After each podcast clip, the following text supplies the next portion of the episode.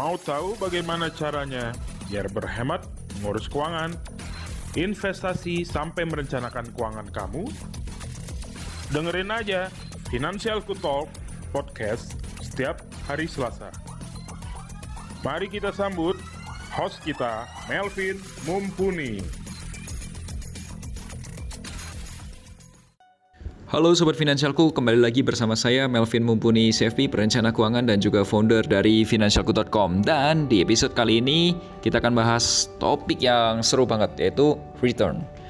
Apa yang harus kamu lakukan ketika kamu menjadi semakin sulit atau semakin kesulitan dalam kondisi keuangan kamu? Kondisi kesulitan keuangan biasanya membuat seseorang berubah. Nah permasalahannya, perubahannya itu bisa positif bisa juga negatif.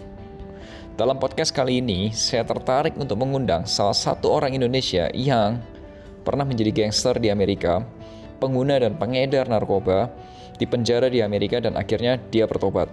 Saya sendiri dengar ceritanya dari Hitam Putih, Kick Andy, dan acara-acara inspiratif lainnya.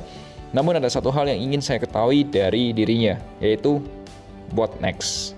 Berikutnya ngapain? Yuk kita bahas apa yang terjadi ketika kamu menjadi semakin kesulitan keuangan. So stay tune. Sebelum bahas lebih detail, Sobat Finansialku dapat mengirimkan pertanyaan atau curhat keuangan melalui fitur Tanya Berencana Keuangan di aplikasi Finansialku. Tapi jangan lupa kasih hashtagnya, hashtag curhat keuangan. Dan kali ini salah satu curhatan adalah Mas Melvin, perkenalkan saya SS dari Jakarta. Saya mau curhat, Mas. Saya ini sekarang sudah kerja lebih dari lima tahun, punya penghasilan mencapai 20 jutaan per bulan. It's good. Penghasilan itu murni dari gaji dan bonus penjualan. Dan sekarang ini bekerja sebagai seorang sales. Dan Mas tahu lah, namanya sales itu tuntut keren dari tampilan, gadget, dan lain sebagainya kalau bosku beli smartphone yang baru sekitar 10 jutaan ya saya mau nggak mau ya mengimbangi lah beli barang yang harganya 8 jutaan.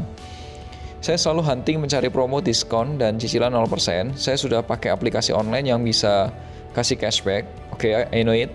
Tapi ternyata cicilan kartu kreditnya sambung menyambung tidak pernah putus. Oke. Okay. dan parahnya hidup sebagai sales itu royal banget. Dengan gaji 20 jutaan itu saya nggak bisa nabung dan harus menyambung hidup dengan kartu kredit Oke. Okay?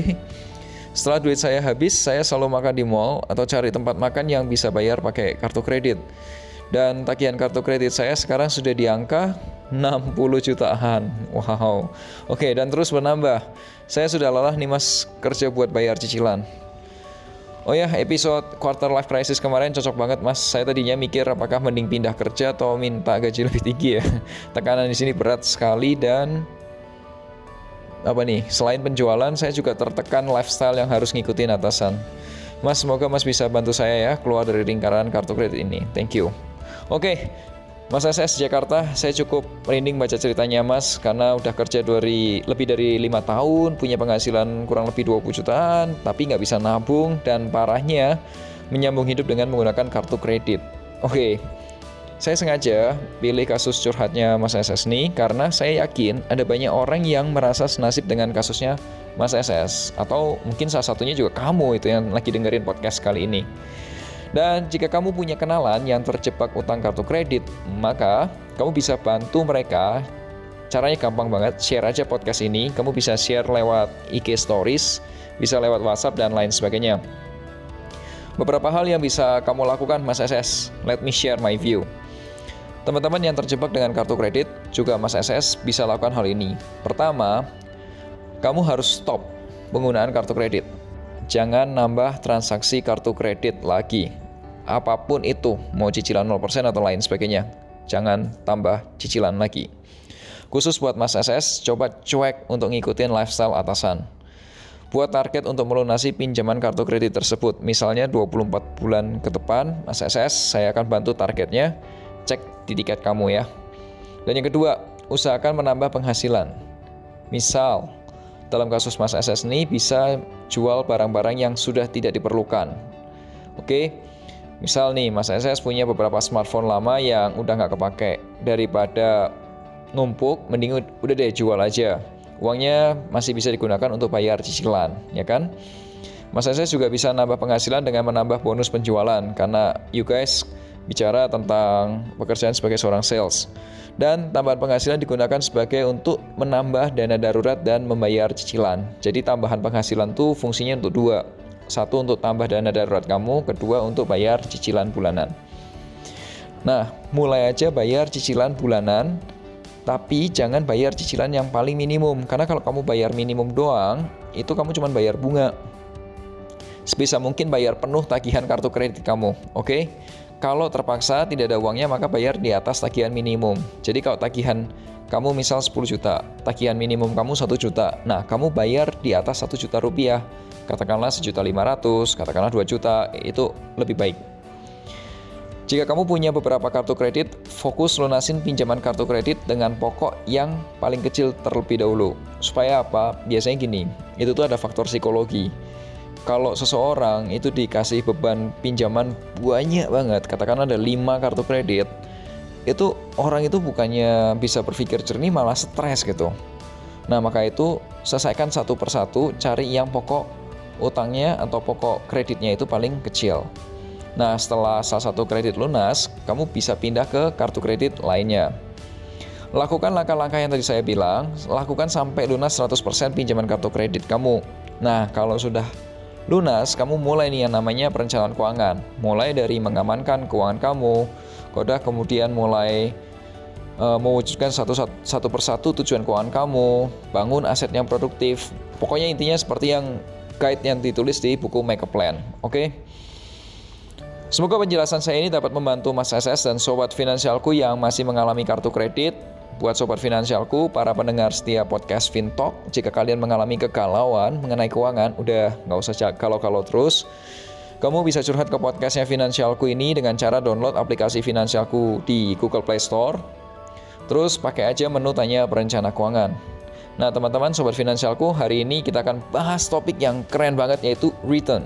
Ketika kamu menjadi semakin kesulitan keuangan, apa yang harus dilakukan? So, stay tune. Halo Sobat Finansialku, kembali lagi bersama saya Melvin Mumpuni CFP, perencana keuangan dan juga founder dari Finansialku. Dan kali ini ditemani oleh Michael Howard. Oke, so teman-teman udah pernah dengar belum uh, Ko Michael ini? Ko Michael ini punya cerita yang bagus banget dari dulunya masa kelam ya kok ya. Sekarang ya, boleh dikatakan begitulah. Masa depan cerah gitu. Sekarang masa depan cerah. Boleh nggak kok ceritain dikit mengenai uh, dulunya gimana dan nextnya ke depan seperti apa? Ya kalau bilang kelam sih itu benar sekali ya, karena memang cerita ini rada wow crazy gitu. Oke. Okay. Saya di Amerika terjerumus dalam dunia hitam narkoba sebagai seorang pengguna, uh, pengedar, uh, geng. Saya masuk uh, geng, join geng masuk perkumpulan setan. Perkumpulan setan? Makanya ini kadang orang tuh bener-bener masa sih sampai nggak percaya kan? Tapi ya sekali lagi bukti ada kok. Jadi harus selalu di backup ya bro oke. okay. kan begitu. Boleh boleh. Kalau lu mau lihat cerita lebih detailnya ada di YouTube ya di iya. hitam putih kayak lu sama Deddy Kobusier ya? ya. Nah sekarang gue nggak bakal jelasin yang gue nggak bakal nanya-nanya banyak nih yang dulu-dulunya karena banyak ya. banget yang jelasin. Ya terlalu gua, banyak. Ya gue pengen taunya lu nextnya momen apa sih yang membuat lu balik maksudnya bisa berubah terus kalau nextnya lu mau ngapain gitu momen, di Indonesia? momen yang buat gue balik ya titik penyadaran gue emang di penjara sih. Bahwa lu di penjara di di Amerika. Wah. di negara bagian apa tadi lupa tadi lupa. Oh. Oh nggak apa-apa lanjutin aja. Ya nggak apa di negara bagian mana itu? Itu di San Francisco State California. How long? Three years. Prison. Uh, state prison. Oke. Okay. Aku jadi bengong bro. Iya, karena karena di penjaranya juga udah mikirnya udah ke mana dan ini di penjara di negara orang loh. Iya, itu itu one of my hardest time ya. Titik terendah gue ya di situ lah. Oke, okay, lo. Kok gue mau nanya, itu yang di film-film itu kalau penjara itu beneran? Benar. Jadi benar sekali di Amerika. Uh, kerasnya itu ya seperti itu. Memang ada istilahnya uh, tata tertibnya ya. Tapi tetap aja penusukan dan, dan, dan kejahatan-kejahatan itu benar. Seperti yang di film-film Seperti itu? di film. Oke, okay. so you are in di sana gitu menjalani tiga tahunmu. Awal bulannya pertama kalinya, uh gila takut banget kan. Kita lihat orang-orang hitam kan badan itu yeah, yeah, yeah, semua kan. gue kecil begini gitu loh, jadi uh, ya stres juga sih. Tapi gimana pun juga kan ya pasti kan ya ada cara lah untuk kita bisa melindungi diri kita ya kan. Jadi uh, ya gitulah. I can survive, I survive. Oke, ya kalau nggak survive nggak di sini juga. Kalau ya? nggak survive nggak ada di sini. Terus pada saat itu momen di penjara itu apa sih yang membuat lu kapok di penjara kah atau apa? Kenapa lu bisa bangkit dan akhirnya memutuskan balik Indonesia lagi? Ya gini, ya, masa muda gue gue habiskan untuk mencari apa namanya penerimaan diri. Karena bermasalah awalnya dari keluarga, gue merasa tertolak, merasa seperti yang terbuang. Yang menyebabkan ke gue di luar itu mencari ya penerimaan diri lah. Gue tidak dapatkan dari dari dari keluarga saya sendiri.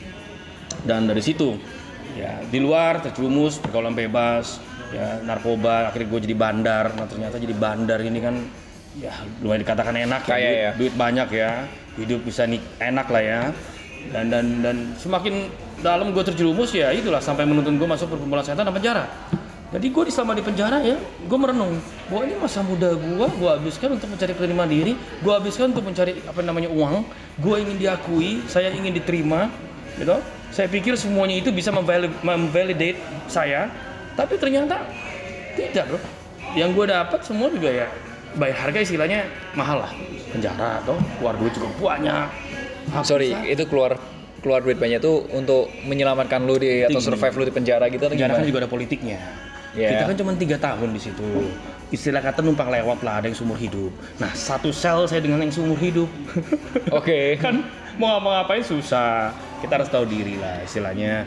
Kita harus ya istilahnya baik-baik lah. Bayar pajak lah. Jadi biar biar dijaga juga. Karena begini bro. Kita ada namanya ketua race ketua suku. Asia hitam putih. Kalau ketua kita minta kita tusuk seorang kita harus tusuk. Kalau kita nggak mau tusuk dia kita yang ditusuk nah jadi kita harus pinter-pinter deh nih.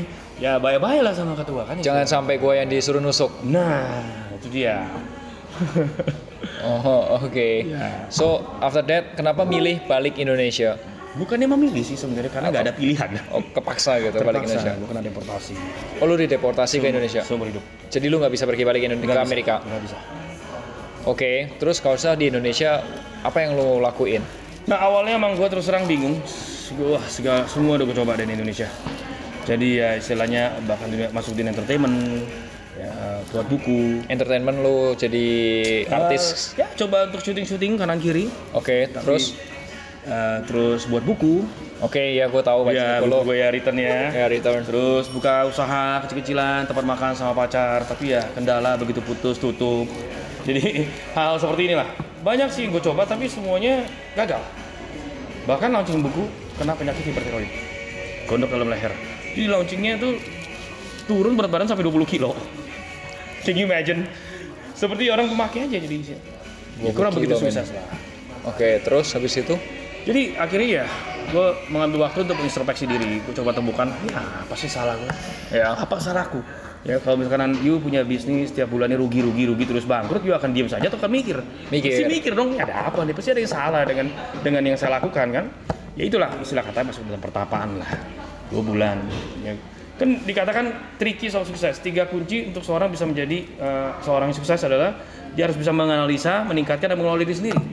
So basically that's what I did. Ya, saya mencoba untuk menganalisa apa sih kekurangan saya, salah saya ini di mana. Oke. Nah, dari situlah. Jadi apa yang gue dapat dari dari pertapaan itu ya ya banyak sekali. Tadi itu kuncinya menganalisa, Menganalisa dulu diri sendiri, terus terus meningkatkan, dan meningkatkan mengelola. dan mengolah. Nah, Oke. step one ini kan gue belum temukan. Menganalisa. Menganalisa. Oh, lu belum belum ketemu Belum analisanya. ketemu analisanya. Nah, Oke. dalam dalam setelah semua yang gue lakukan gagal, baru gue mengambil waktu untuk yaitu mengintrospeksi diri, gue analisa. Buat tidak dulu Ternyata banyak loh. banyak. Begini, saya kan lahir di Indonesia memang. Asli Jakarta. Asli Jakarta, memang orang Indonesia. Tapi kan besar di Amerika. Oh. Nah, jadi Orang tua lu green green citizen sekarang. Green card eh apa green Dulu green card, sekarang sudah citizen.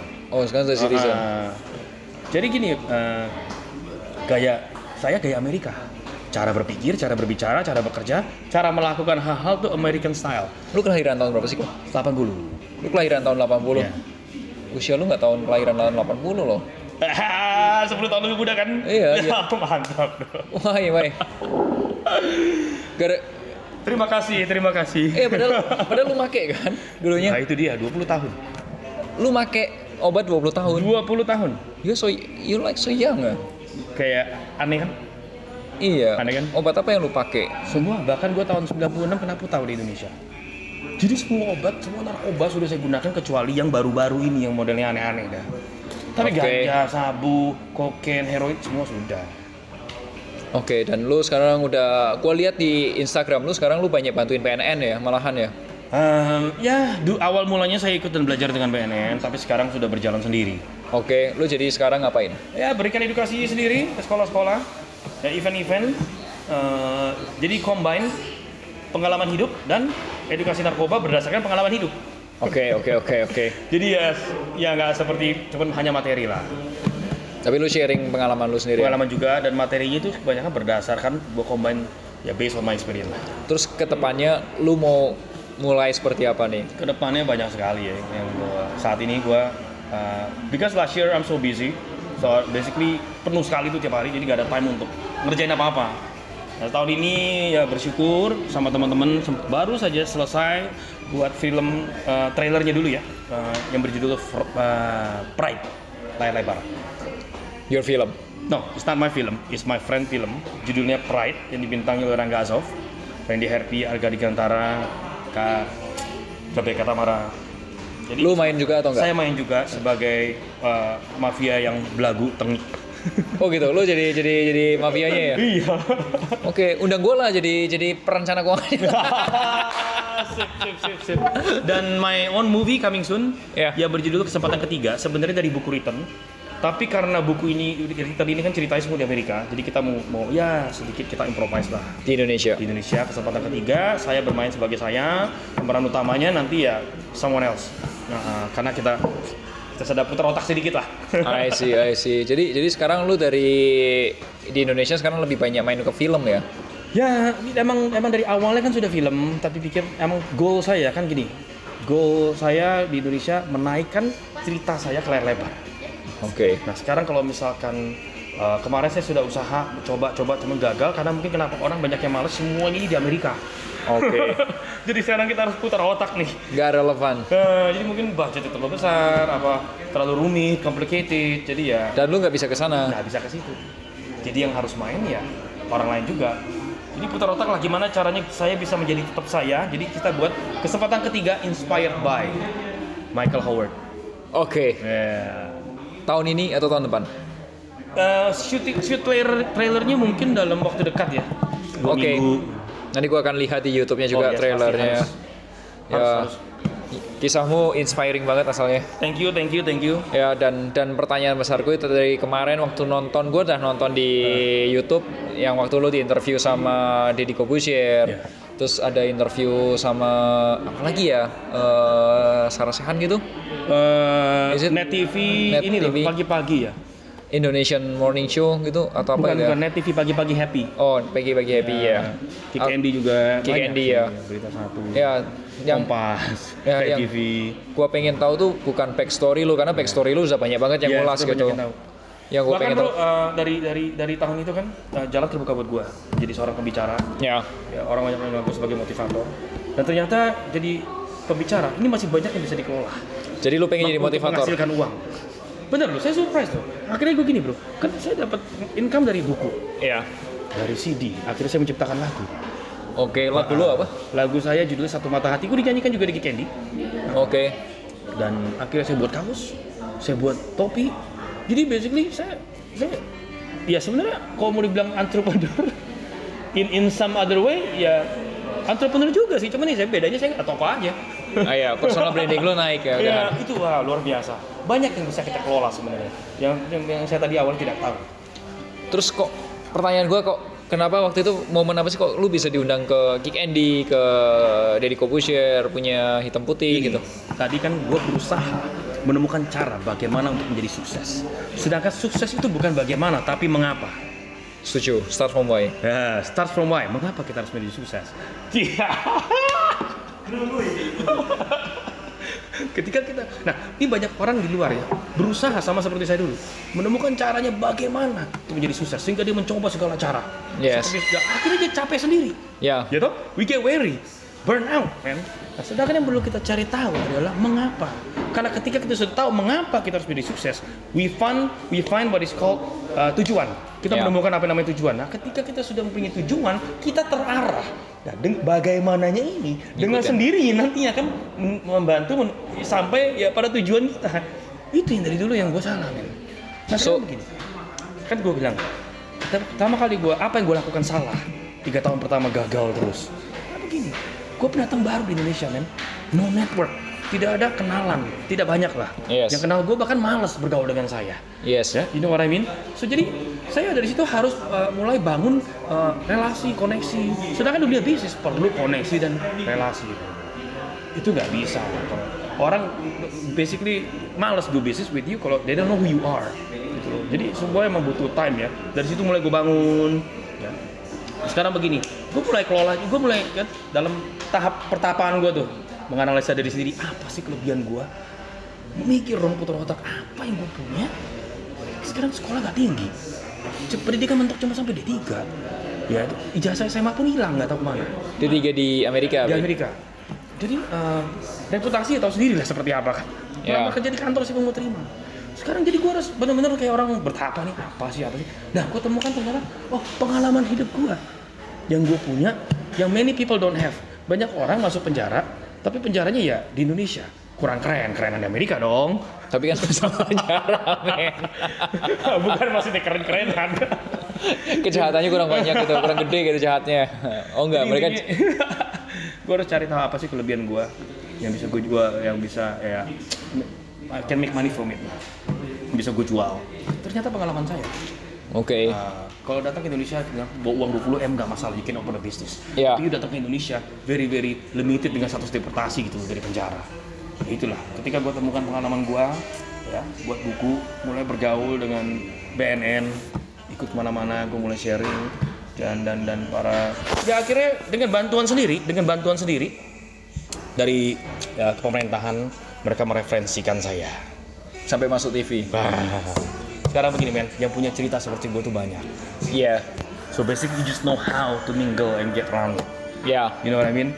Sekarang ini loh. Yang punya cerita Bu sejibun man. Tapi kenapa kok bisa you yang diangkat ke hampir 19 stasiun TV? Iya. Jadi kan hitam putih, kick Expo, terlalu banyak kan? NSC, Berita Satu, dari Jawa Post TV, Dai TV, eh, bahkan saya nggak tahu apa aja gitu. Iya, di situlah. Emang ternyata bahwa dalam dunia baik baik bukan hanya bisnis ya, koneksi dan relasi itu penting. Yes. Building a network. Ya. Ya, itu very very important. Nah itu salah gua tiga tahun pertama. Gue coba langsung datang ke Indonesia langsung bertindak nih, langsung mencoba untuk melakukan hal-hal yang gue inginkan. Oleh sebab itu kenapa banyak yang fail? 2016 berarti lo ya. 2014 akhir. Oh, 14 akhir. Ya, gue kembali ke Indonesia. Wah, stres. Tapi ya, Oke. itulah. Gue memang bukan orang yang mudah menyerah. Gue selalu coba, coba dan coba dan akhirnya ya kesempatan terbuka. Nasib berubah. I see. Dan sekarang uh, what is your why? Why? Why? Why I know. Sukses? Ya. Oke. Why I have to be sukses? Karena gini, tujuan hidup gue adalah gue ingin nih dari pengalaman hidup gue yang gue punya nih yang tidak baik ini gue bagikan agar orang-orang terutama semua lah yang seperti gue atau yang bahkan yang tidak pernah bandel sama sekali itu tidak melalui apa yang gue lalui. Ya bawa bawa narkoba gitu Ya. ya, coba untuk ya cari duit di jalan yang salah. Itu akan berakhir sia-sia. Ya. goal gue kan naikkan film gue ke cerita gue ke layar lebar. Biar sampai Indonesia semua orang ya bisa tahu. Itu why I have to be success. That is my goal. Itu tujuan gue jadi sekarang gue sudah terarah apa yang gue lakukan. Gue berbagi di kampus-kampus gue berbagi di event-event acak di kantor-kantor dan Supaya bahkan sorry supaya orang tahu bahwa ini loh narkoba itu dampaknya sangat fatal. Kerugian yang gue alami sampai kena deportasi seumur hidup kehilangan status ya dan dan dan edukasi berant eh, sekolah berantakan masuk penjara. Dan gue yang gue nggak mengerti sampai saat ini kok masih bisa gitu loh berbicara seperti ini bahkan menjadi seorang pembicara itu kan luar biasa Iya sih, gue juga gue juga mikirnya begitu sih. Eh, padahal lu dulu make, tahu. biasanya kalau orang udah make kan biasanya eh, ada banyak sel saraf yang jadi rusak Benar gitu kan. sekali. Perjuangan saya awal-awal ini kan tuntutan saya jadi pembicara karena dari TV. Ya. Sekarang kita harus berbicara 30 menit satu jam. Awal-awalnya bro, saya harus latihan di rumah bro, 6 jam bro, depan kaca supaya gak lari-lari itu. Perjuangan saya Supaya nggak lari-lari untuk apa ya, menjadi seorang pembicara. Loh, kan kita Fokus. sudah terlalu, iya benar, pakai narkoba sudah terlalu lama. Narkoba itu kan tidak membuat orang tambah pintar, tapi tambah bodoh. Kalau membuat orang tambah pintar, Bapak Presiden kita akan mewajibkan, wah semua murid pakai narkoba. Tentunya Indonesia kan jadi aneh. Sekolah pada bobong, jam istirahat pada ngeganja. Tapi kan kenyataan narkoba membuat orang tambah bodoh. Makanya dijadikan musuh negara. Oh, perjuangan gue luar biasa bro. Gak mudah untuk ngomong seperti itu depan umum. Oke. So, sekarang lu menginspire everyone di Indonesia supaya keluar dari narkotik. Jangan pernah cobain, nggak keren itu pakai narkotik. Bahkan bukan hanya dari pengalaman gua, dan gua juga rindu dari pengalaman orang lain juga yang telah ya istilahnya yang yang telah sukses lah. Pertanyaan gua ada nggak orang-orang di Indonesia yang pakai narkotik datang ke lu sharing pengalamannya? Banget. What do you do? Apa yang kamu lakuin kok? Ya gua harus duduk dulu sama sama dia.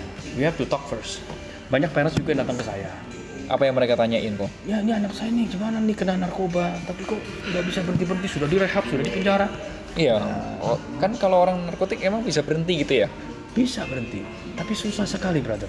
Banyak kesalahan yang ditemukan apa yang dilakukan oleh banyak orang apa? Mereka ingin anaknya sembuh, masukin ke rehab. Iya, e- emang itu They are only working on on the on the problem that is that is now.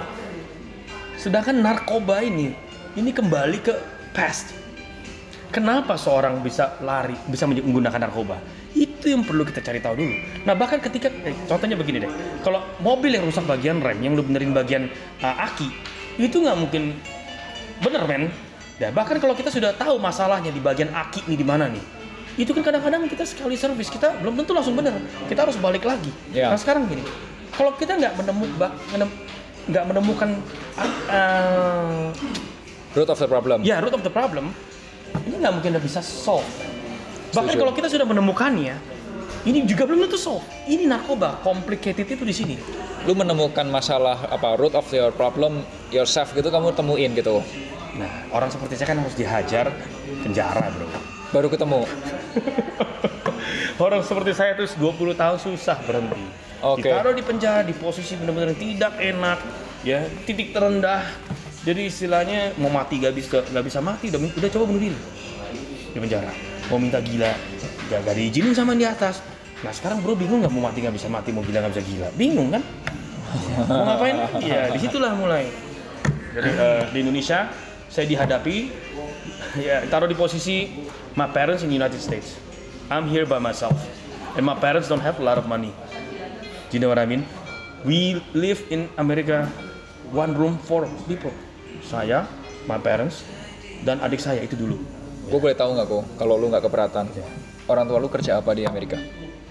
Eh, sebelum papa saya kan sekarang udah 80-an. Sebelumnya jual sarung tangan, latex gloves.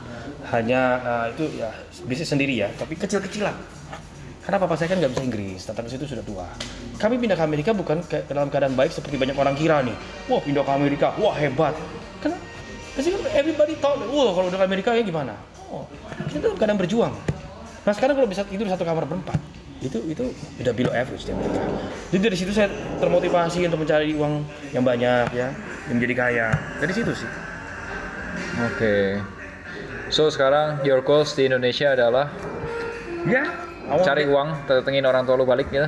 Nah, nah, my goals di Indonesia ya uang gini loh. uh, my goals ya itu make people better than than before. Kalau nggak jangan pernah sampai melewati apa yang telah saya lalui. Oke. Ya, that's jadi intinya point. begitu. Saya tidak pernah hidup mengejar apa yang namanya uang. Karena begini bro, salah konsep. Ya, you uh, mengejar apa yang namanya uang, you open a business yang you kejar uangnya itu salah. That means you don't have a purpose. Iya. Ya, jangan pernah hidup mengejar apa yang namanya uang. Kalau seperti saya, yang saya kejar adalah profesionalisme. Karena ketika saya sudah profesional, maka Uang uang, yang akan mengejar Anda. Iya. Yang mengejar saya maksudnya. Nah itu, saya juga baru tahu ini terakhir. Karena selama hidup saya, saya mengejar uang, uang, uang, uang. Gak ada tujuannya bro. Ya, ya, ya. So, aku aku percaya sama Simon Sinek yang bilang start from why. Nah. Nah, dan ketika kita ketemu why-nya, Why-nya, how-nya dapat, what-nya dapat, duit itu datang. ya benar sekali. Duit itu datang. Bahkan saya nih, gini loh bro, saya bisa ngobrol-ngobrol sama ya CEO financialku.com ya.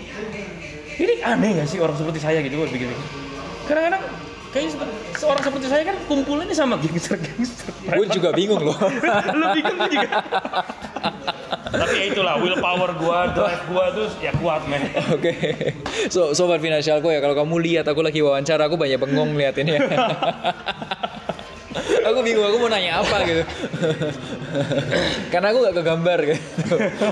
This is the first time aku tanyain orang yang punya background kayak lu soalnya. Klien gua nggak ada yang background kayak lu. Hey, I'm here talking to you. Yes. That's what matters. Ya, jadi usaha gua, ya my, my efforts brought me here in front of you, talking to you. Iya iya iya iya, menarik menarik. Oke, kok ini udah di akhir podcast kita. Ya. Kalau misal boleh ada nggak satu kalimat atau dua kalimat yang jadi wejangan lo atau nasihat lo Oke. atau your advice untuk anak muda milenial Indonesia? Hidup ini keras, jalan pintas menjadi godaan integritas diuji lewat cobaan. Selalu ada tantangan di setiap perjuangan. Jangan takut diremehkan tapi buktikan. Apa pun yang terjadi, jangan pernah menyerah. Kesempatan akan terbuka, nasib akan berubah. Jangan batasi diri hanya dengan bermimpi. Mulai bergerak dan wujudkan visi. Apa yang kau doakan, Tuhan sedang kerjakan. Percayalah, yang terbaik akan datang di waktu yang tepat, bukan yang cepat. Oke, so sobat finansialku, semoga di podcast kali ini dapat bermanfaat buat kamu dan sampai jumpa di podcast berikutnya. Akhir kata, make a plan and get your financial dreams come, Come true. true.